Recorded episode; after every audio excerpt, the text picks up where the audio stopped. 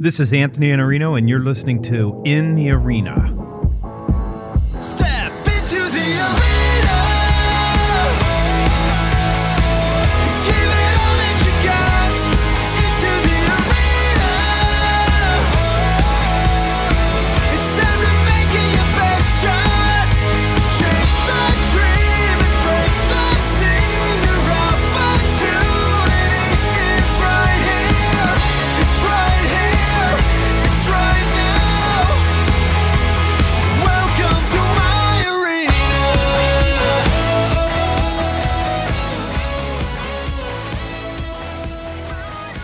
There aren't too many books that when you read them that your life is literally changed for having read the book. But A Million Miles in a Thousand Years is one of those books by author Don Miller, who's a public speaker and a writer and the CEO of a company called Storybrand. Don just wrote a new book called Storybrand, which explains the way that he helps businesses clarify their message with a framework that you can easily use. This is my friend Don Miller in the arena. Donald Miller, how are you? I'm wonderful, Anthony. Thanks for having me on. Thanks for coming on. Thanks for having me on your show too. And you know what? I've been a longtime fan, and I said this on your show. A million miles in a thousand years. I don't know. Probably everyone who's read that has probably told you what a tremendous impact it had on their lives. How did that book do generally? I think it's the second bestseller I've written, I believe. Scary Close is the book that came out two years ago, and it may be tied for that. But yeah, that's still that's still one of my favorites too. I mean, I don't I don't I don't even keep my books around the house, so they just kind of disappear. but that one I always I always I, I don't know. I just it was amazing discovery. You know, this this idea of narrative story and these kinds of things, and how we can live a better story. It still shapes the way I live today. So for me personally, uh, I I still consider that a groundbreaking realization, and it was all captured in that book. But thanks for saying that. It's very kind. Well, then I'll say something not as kind. When Obama ran for president, people were like, how arrogant of this man to have written two biographies of himself by the age of 45. Yeah. and you're laughing. Explain why you're laughing. Well, I think I've written seven, except they're not. Uh, they're you know I, I jokingly call them memoir. They're really more uh, exploring an idea through a personal lens, like Brene Brown or something. But the publisher kept coming back, you know, and I'd say I want to write about this, or I want to write fiction, or I want to write this, and they'd say, "Man, you know, we really just want another memoir." When- You know, when you write your eighth memoir, you're a clinical narcissist. So I put my foot down and said, "I think we're done with that." that is so funny. And it's really interesting how they put you in a box. So, my publisher, I said, listen, I want to write a leadership book and I want to write a success book and a coaching book. And they're like, no, you're a sales guy. Just stay in your lane and write sales. Exactly. I'm like, no, actually, Stay I'm a your lane. human and I have more than one dimension. And uh, they're like, no, no, no, you confuse everybody. Well, that's great. Good for you for breaking out of that lane. Well, let's talk about you confusing everybody because you wrote a business book, Yeah, it was a, a great pivot for me.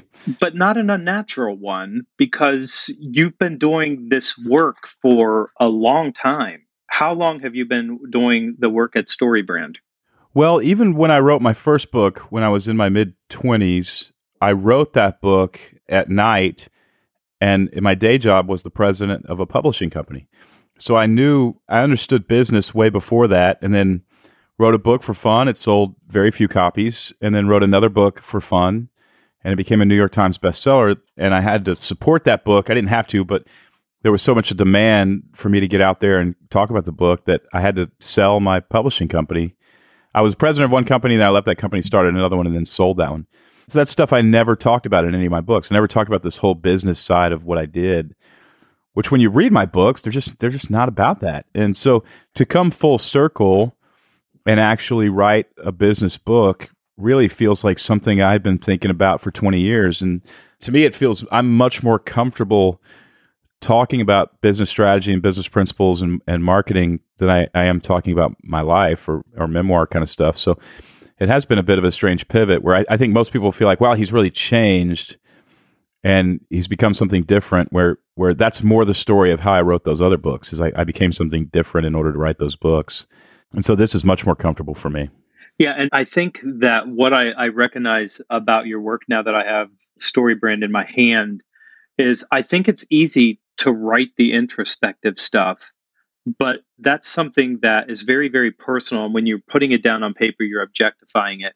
But when you're in a room full of people and you're trying to help them get business results, none of that stuff is coming across when you're in a workshop, like a story brand workshop. None of this stuff. You may tell stories, but it's not that story and it's not that introspection. You're really doing something very different.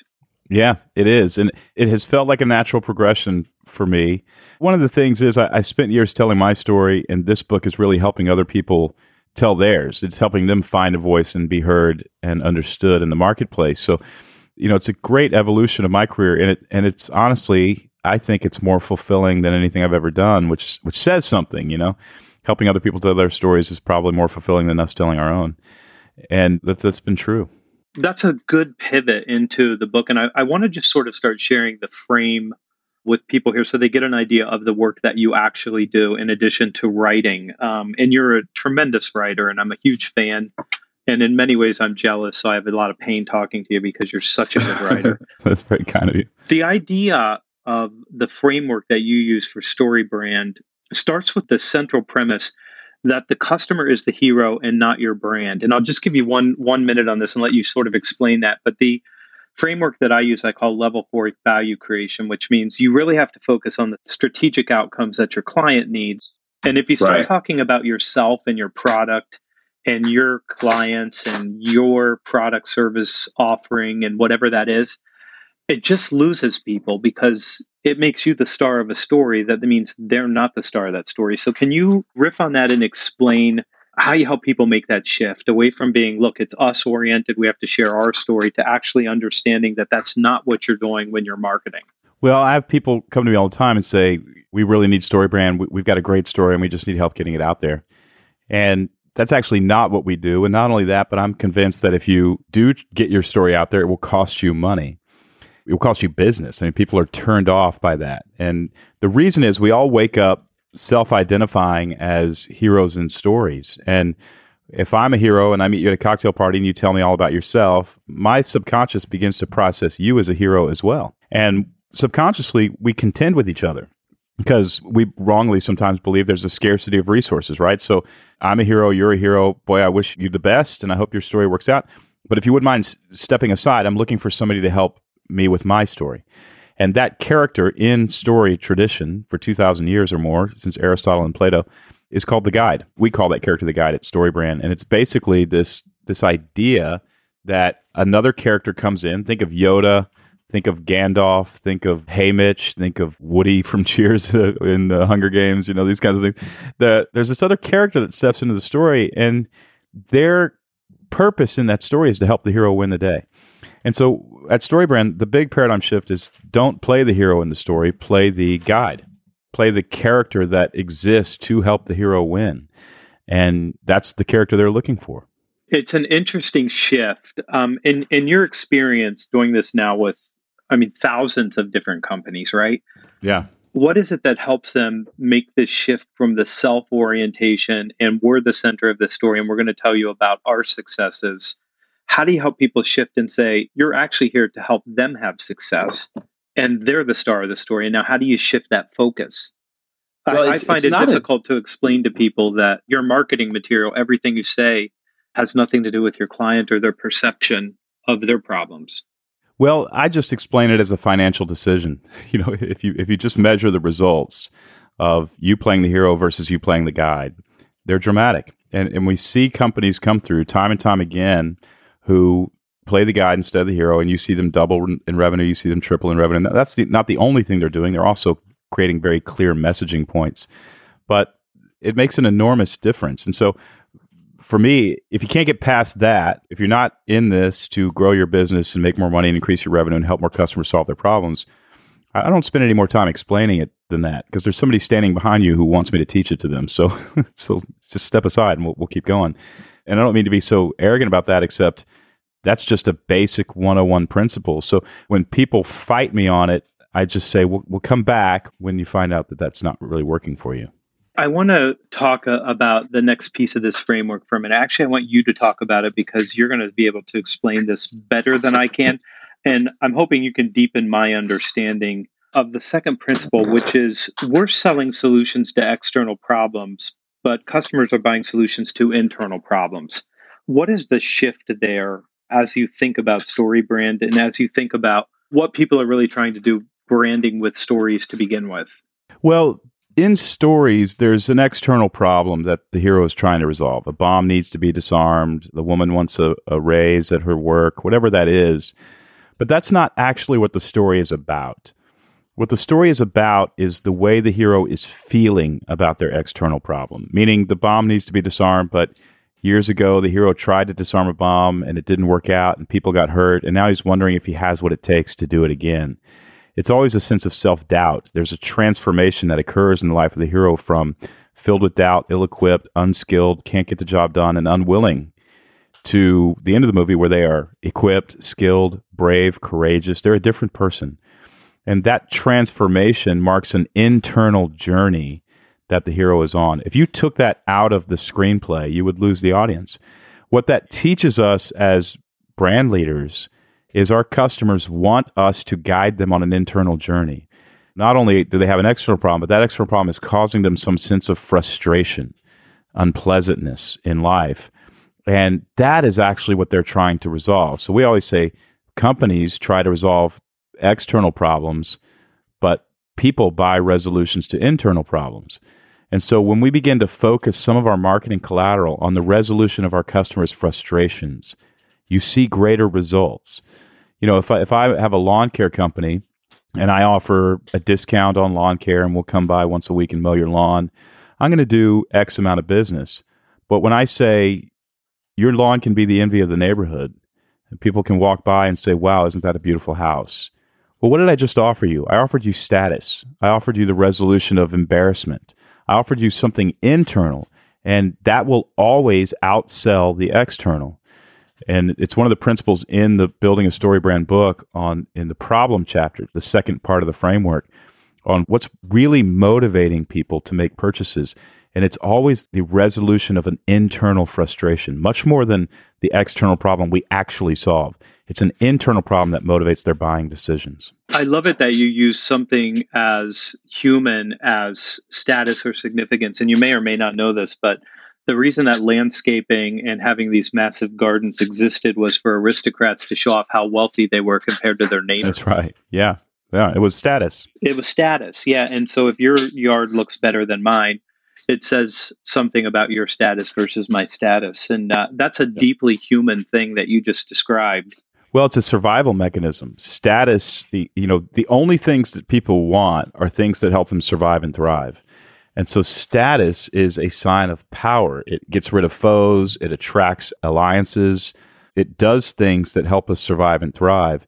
And one of the the first chapter of the book talks about this. It talks about the two dominant motivations or dominant objectives of the human brain, and one is to survive and thrive, and the second is to conserve calories, meaning our companies have to explain how we help people survive and thrive, and we have to do so so simply that we don't cause people to think very hard, which causes them to burn calories in their brain. And at some point, the survival mechanism will shut off the brain so that it doesn't listen to this nonsense message anymore. In other words, when I go to your website, my brain, whether I know it or not, is looking for ways that you can help me survive and thrive. And, and that's a, a number of things. It can be save time, simplify my life, make money, reduce risk, organize information, integrate information, connection with a tribe that might help me survive. It can be affiliation or belonging, self actualization, on and on. All these ways that we can help somebody survive. When you associate a survival trigger with your product, the perceived value of that product goes through the roof. And if you can do that in such a way that you don't ask your customers to burn very many calories to understand how you can help them survive, it works all the better. And you know, the example I give, Anthony, is I've talked to hundreds of thousands of people in the past year, and I've said in public audiences, what did Jeb Bush want to do with America? And nobody has ever given me an answer to that question. When I say, what does Donald Trump want to do with America? Everybody says, make America great again. Now, regardless of who you think should be the president, one of those candidates chose something that would give people status, a tribe, and help people survive and thrive. And he did so with a slogan that caused nobody to burn any calories to understand. And that man is president of the United States. Jeb Bush wrote a book on immigration, a very thoughtful book, a well informed, resourceful, thoughtful perspective, a book on immigration. Nobody's read it. Donald Trump came up with a slogan, build a wall. That is an absurdly simple solution. So absurdly simple that it's actually absurd. There's no solution at all. But it was something that everybody, they thought they could understand. It cost no calories to understand it. And it was something that would, quote, keep them safe, which is a survival mechanism. And he's now president of the United States. Now, that's no justification of these messages that aren't true or accurate or whatever. All politicians do that, and many companies do that. What it means, though, is that if we have a superior product in the marketplace, but we don't market that product in such a way that it helps people understand how we, we can help them survive and thrive and do so so simply they don't have to burn any calories, you will get beat by the competition every time, even if they have an inferior product. People don't buy the best products and services, they buy the ones that they can understand the fastest. And just look around, and, and it's, it, it's the most obvious thing in the world. It's interesting to me how you get to Maslow's deficiency needs and how compelling those are for human beings. And they are very, very deep. And I, I think of these things, you know, there's a lot of things that people like to look at that are fads. And I think that there's always a new idea. But these deep structures just don't change over time. And they've been built into us over such a long period of time that they're universal. Right. And when you recognize them, you have the immediate ability to to respond to them. Yes, absolutely. I want to talk about entering into the customer story as a guide. And I think that this is a really interesting concept, number one. And I, I'm interested in hearing you talk about the execution of marketing that idea as to how do you enter into that story as the guide and, and occupy that space. Because I think in, in my world in sales, we want to be the trusted advisor. And I continually tease audiences that you only need two things to be a trusted advisor you need trust and advice. and if you don't have the advice part, then you're not the guide. So you Yeah. have to have a certain level of depth in a certain area to do that. But I find that people struggle with where do I enter into that conversation? And literally, I think for marketers, especially in big companies that I see, they don't understand that that's the role at all. I mean, they're very, very disconnected from the salesperson or the person who wants to be a trusted advisor or consultative or has this entrepreneurial vision. They have to find a way to occupy that space. And that's what this chapter made me think was you're trying to help people occupy that space and figure out how to make that impression coming into this. Well, what we're talking about is really playing the Yoda character in Luke Skywalker's story, or playing the Haymitch character in Katniss' story, or Gandalf, you know, in, in The Hobbit. There's a need every human being has for somebody to show them the way. And you hit on exactly the two step formula trust and advice. And there's a professor at Harvard who talks about making a great first impression. And she says the one two punch is trust and respect. And then what we say at StoryBrand is it's empathy and authority, but we're all saying the exact same thing. We've all we've all stumbled upon it because it's just true. What the customer has to sense is that we have stepped into their story and we care about their pain. We care about the frustrations they're experiencing. We care about the problem that they're dealing with. But just caring about that problem is not enough. We also have to know how to get them out of it. And so it's the one two punch of I feel your pain and I know how to get you out of this.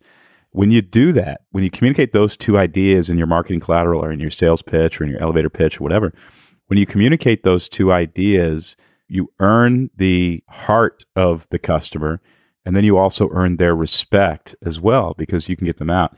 And they're both incredibly important. If I said, Look, I can get you out of this, I really don't care whether you get out of this, I don't care about you, you're not going to let me into your story.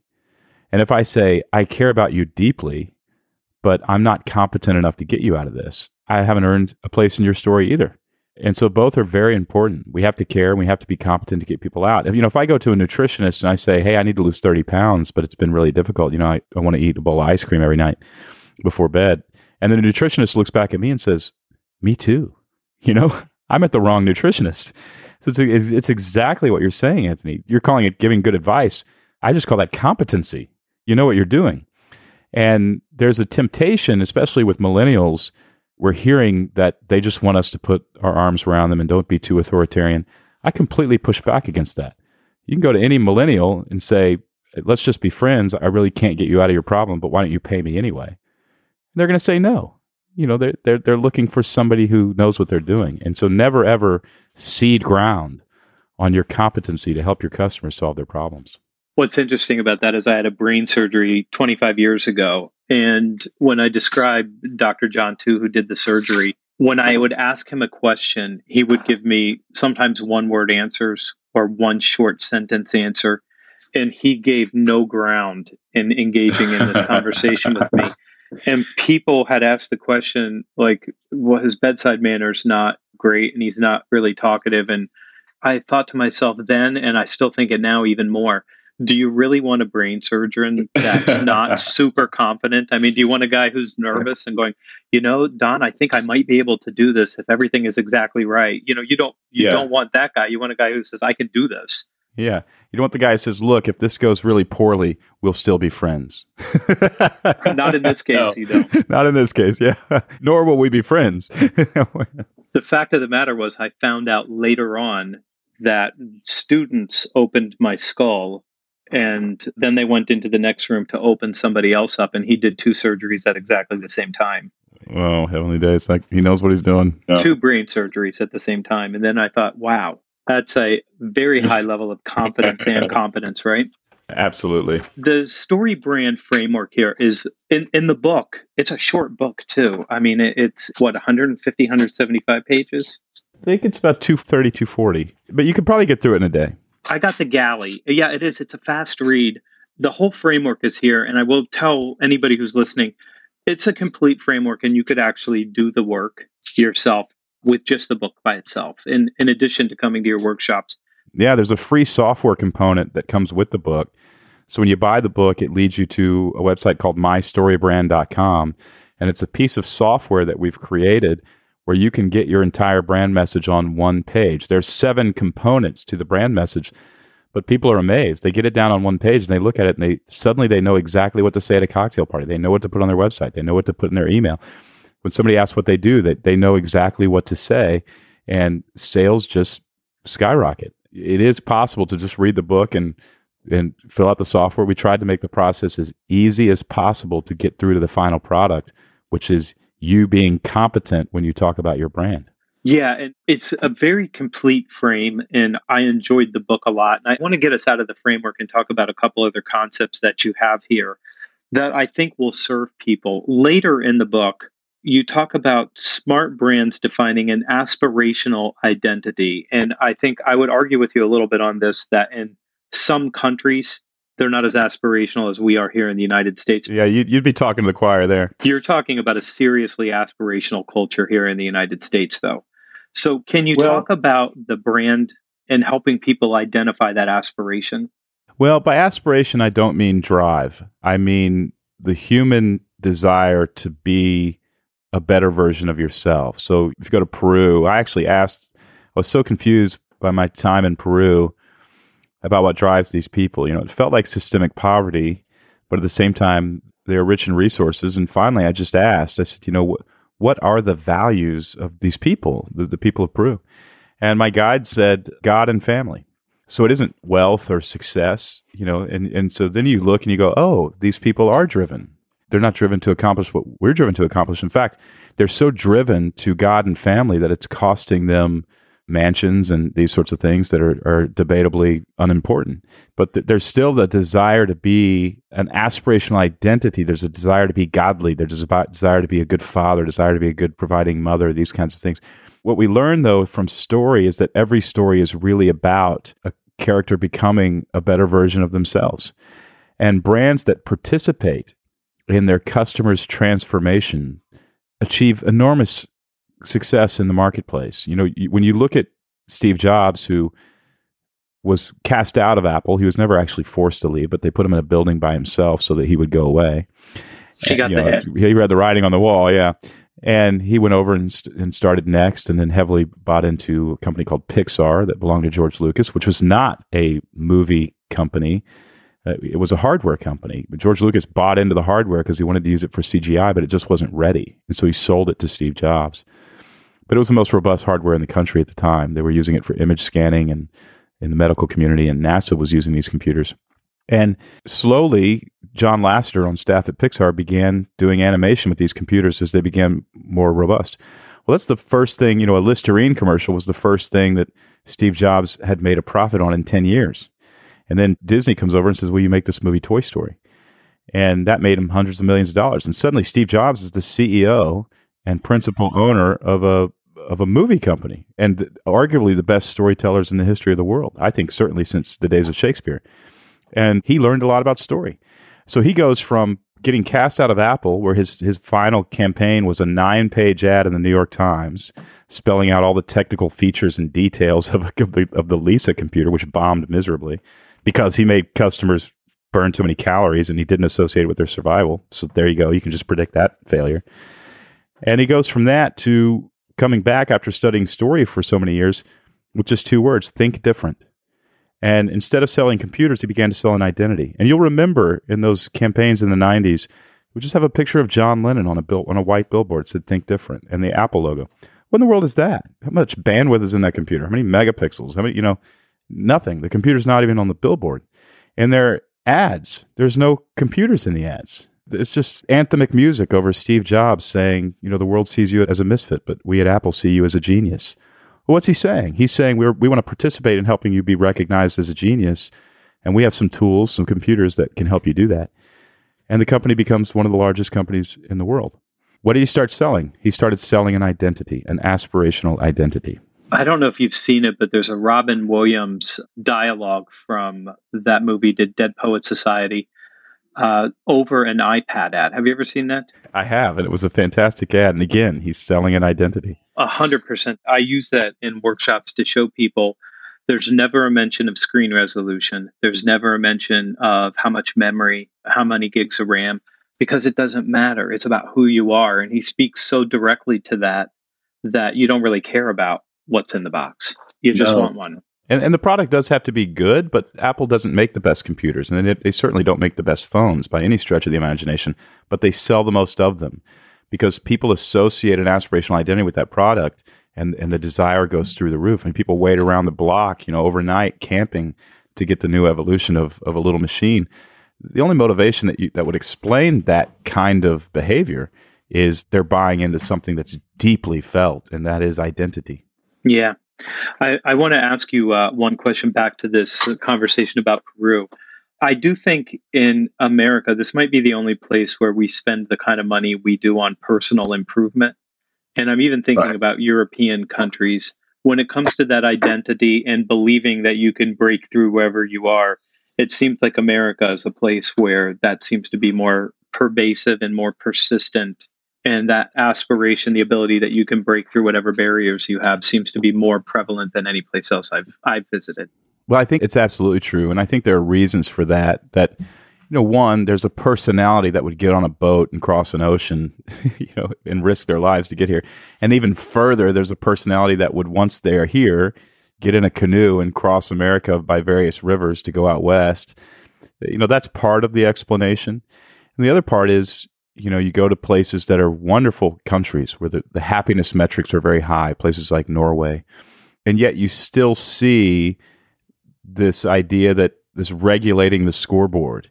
And so you just can't really get rich in this country. You can't succeed too much because you begin to be punished for that and the wealth is shared downward. I think there are wonderful arguments for that. I personally don't agree with that, even though I think there are wonderful arguments for it and I see that point of view. But, what that does is it steals ambition, it steals motivation. And so, you know, it's hard to argue with the creation that has come out of the American psyche. You know, even today, if you look at Elon Musk, these are uniquely American ideas that are being generated to help the environment. And, in you know, as much as our healthcare system is messed up and does need a complete overhaul, so much of the research that is, has been done is part of that idea that individuals can succeed within this workplace. And so I do not believe that free markets should be completely left alone and never regulated because I'm a big proponent of the fall of man and the fact that people do need checks and balances is the genius of our system and it should exist everywhere, including healthcare. But I would also say that you remove individual success and opportunities to succeed and you begin to emasculate culture. And there's a danger to that because we could find cures to cancer. We could find alternative fuels. We could find these things if you let people have opportunities to succeed and, and motivation within that drive. It, it benefits the world. So I agree with you. Uh, but I would say, you know, if you go to Italy, there's not much of an opportunity to really succeed as an individual Italian and look at their unemployment rate. You know, the same with France. You could argue against that in Norway, but the country owns the oil revenue, you know, and they still have astronomical taxes. So you have to pick and choose. You have to pick and choose. It's interesting. I ask, you know, Musk is from South Africa, right? Right. I always ask immigrants, like friends like Gerhard Gschwandtner, who's the publisher of Selling Power magazine and the Sales 3.0 conference, how old were you when you realized you were American? And he would tell you 10. When he met an American soldier and started being aware of the idea, he knew he was American. And I think that's probably true for a guy like Musk. And I was just with the entrepreneur behind Mentor Box shooting videos for them. They bought my book and they're sending it to their members. And he's uh, Iranian and he's been in the United States for 18 or 19 years. And I said, When did you know you were American? I asked him that question straight out of the gate without any setup at all. And he said, I was seven years old. I told my parents, I'm leaving here. I'm going to the United States. I'm going to work for NASA. And he That left is the country awesome. at 21. He got a PhD and he worked for NASA. And but he knew it at a young age. It's just interesting to me that this idea of aspiration is so deep seated that I think a lot of people recognize that they belong here specifically because of that. We're way off of story brand. Well, I think it's still it's a beautiful conversation. Yeah, it's a beautiful conversation, and and how interesting that somebody from Iran, which I've always wanted to visit. It, it sounds like a fascinating country, but they would recognize that aspiration within themselves and say, "Where's the place? Where's the fertile soil that will foster this?" And they would come here. I wish more of us who are not immigrants would understand the beauty of that system and, and what's available to us here in the United States. And of course, I'm I know with your audience, Anthony, I'm preaching to the choir. They're all going, yes, yes, yes. I think as president, I would find all of those people and bring them here as quickly as possible. You know, you're already American. You belong here. Get here because we could use you. Yes. There you go. We need good thinking and entrepreneurship for sure. Where do people go to find you, and where do you want to send people to learn more about Story Brand? Well, the book is Building a Story Brand, and you can find of course, wherever you buy books. If you get a receipt, a digital receipt, email that receipt, forward it to bonus at storybrand.com. And I've got a lecture. Actually, I have two of them. One of them is called The Secrets to How Customers Really Think. And that's a bonus. It's actually $148 worth of bonuses when you buy the $17 book. And the book itself will lead you to the software and all sorts of other links. But if you want to read about StoryBrand without reading the book, just go to storybrand.com and you can find out all about us there. I do recommend you you pick up the book. It is a very fast read. Number one, it's very prescriptive. Number two, and this is I'm a huge fan of a book like this that says do this.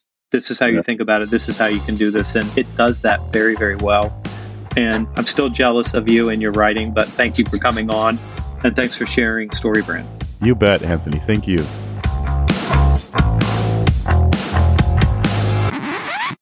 That was my friend Don Miller, and you can find him at storybrand.com. I'm Anthony Iannarino. You can find me at thesalesblog.com, where I write and publish daily. You can also find me at youtube.com forward slash Iannarino. When you show up there, do hit the subscribe button. And when you go out to the blog, do sign up for my Sunday newsletter, thesalesblog.com forward slash newsletter. My best work every week in your inbox so you can hit the ground running on Monday morning. That's it for this episode of In the Arena, and I'll see you here next time.